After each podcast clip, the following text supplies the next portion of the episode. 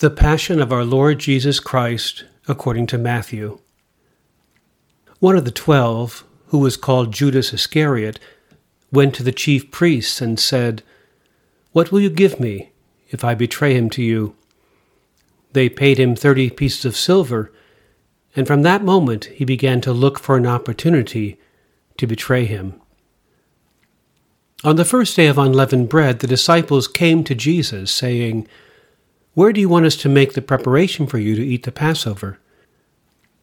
He said, Go into the city to a certain man and say to him, The teacher says, My time is near. I will keep the Passover at your house with my disciples. So the disciples did as Jesus had directed them, and they prepared the Passover meal.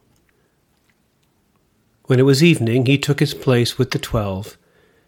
And while they were eating, he said, Truly I tell you, one of you will betray me. And they became greatly distressed and began to say to him one after another, Surely not I, Lord. He answered, The one who has dipped his hand into the bowl with me will betray me.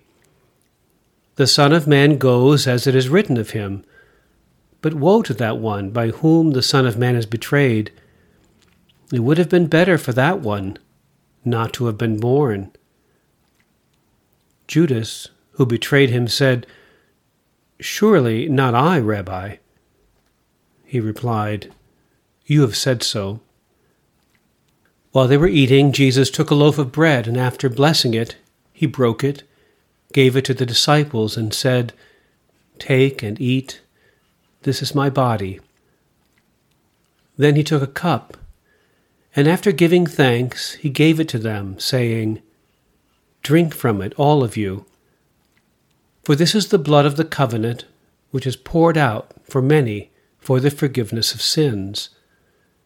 I tell you, I will never again drink of this fruit of the vine until that day when I drink it new with you in my Father's kingdom. When they had sung the hymn, they went out to the Mount of Olives. Then Jesus said to them, You will all become deserters because of me this night. For it is written, I will strike the shepherd, and the sheep of the flock will be scattered. But after I am raised up, I will go ahead of you to Galilee.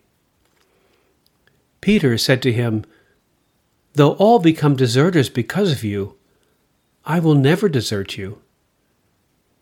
Jesus said to him, Truly I tell you, this very night, before the cock crows, you will deny me three times. Peter said to him, Even though I must die with you, I will not deny you. And so said all the disciples. Then Jesus went with them to a place called Gethsemane, and he said to his disciples, Sit here while I go over there and pray. He took with him Peter and the two sons of Zebedee, and began to be grieved and agitated. I am deeply grieved, even to death. Remain here and stay awake with me. And going a little further, he threw himself on the ground and prayed, My Father, if it is possible, let this cup pass from me. Yet not what I want, but what you want. Then he came to the disciples and found them sleeping, and he said to Peter, So you could not stay awake with me one hour? Stay awake and pray that you may not come into the time of trial. The spirit indeed is willing, but the flesh is weak. Again he went away for the second time and prayed, My Father, if this cannot pass unless I drink it, your will be done. Again he came and found them sleeping, for their eyes were heavy. So leaving them again, he went away and prayed for the third time, saying the same words. And then he came to the disciples and said to them, Are you still sleeping and taking your rest?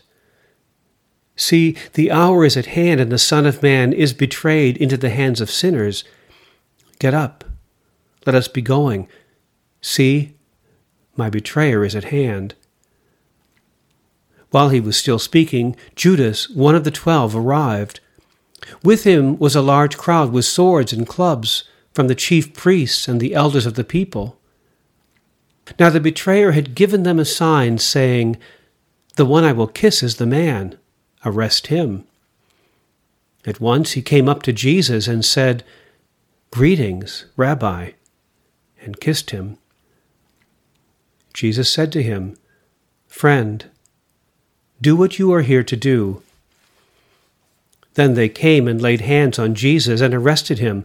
Suddenly, one of those with Jesus put his hand on his sword, drew it, and struck the slave of the high priest, cutting off his ear. Then Jesus said to him, Put your sword back into its place, for all who take the sword will perish by the sword.